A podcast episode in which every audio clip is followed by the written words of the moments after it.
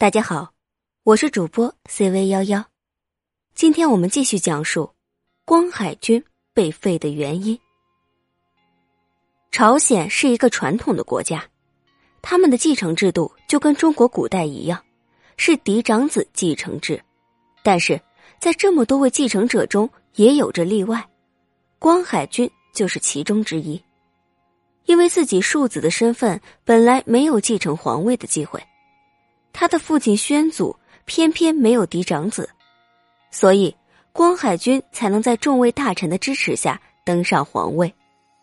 那么，光海军结局是怎样的呢？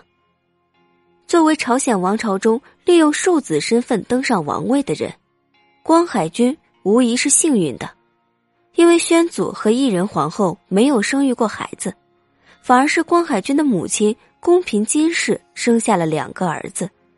之后，在金氏去世了之后，异人王后就收养了这两个皇子。没有嫡子，就只好在庶子之间选取继承王位的人选。放眼望去，这些皇子中大多数人都是不学无术的，只有光海君能够入宣祖的眼。但是宣祖暂时是没有宣布立王世子的意思。后来遇上了人臣窝乱。宣祖逃往了明朝，并且在这个时候让光海军驻守在朝鲜境内，也是这个时候宣布他成为了王世子。其实光海军是个明白事理的人，但是他登上王位之后，面对朝政也有些束手束脚，尤其是朝鲜本来风气就是腐败的，加之朝中各个帮派的对立，让他更加难以控制。之后。在后金攻击明朝的时候，朝鲜作为明朝的盟国，应该伸出援手，但是光海军认为这场战役的结局就是失败，就避开了战争。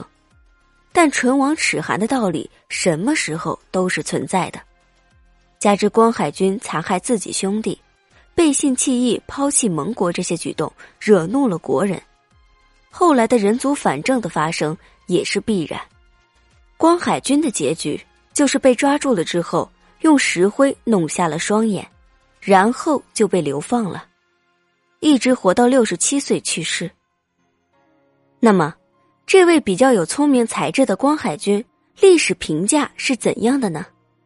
光海军作为庶子中比较有实力的王子，在自身优势下成为了王世子。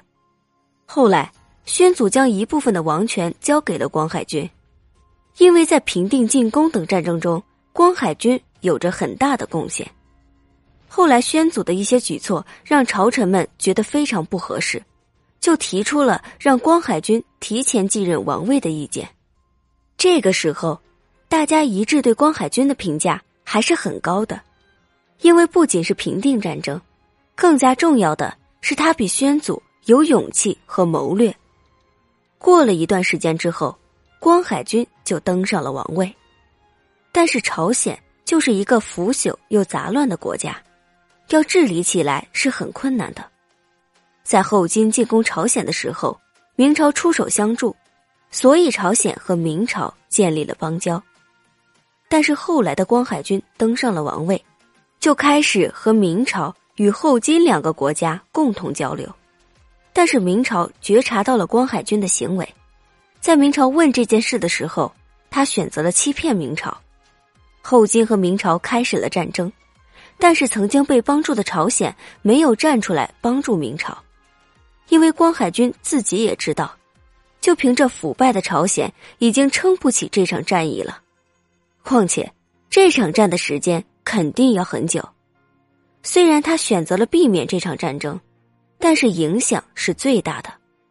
后人对光海军的评价就是，他虽然有先见之明，但是却不懂得唇亡齿寒的道理。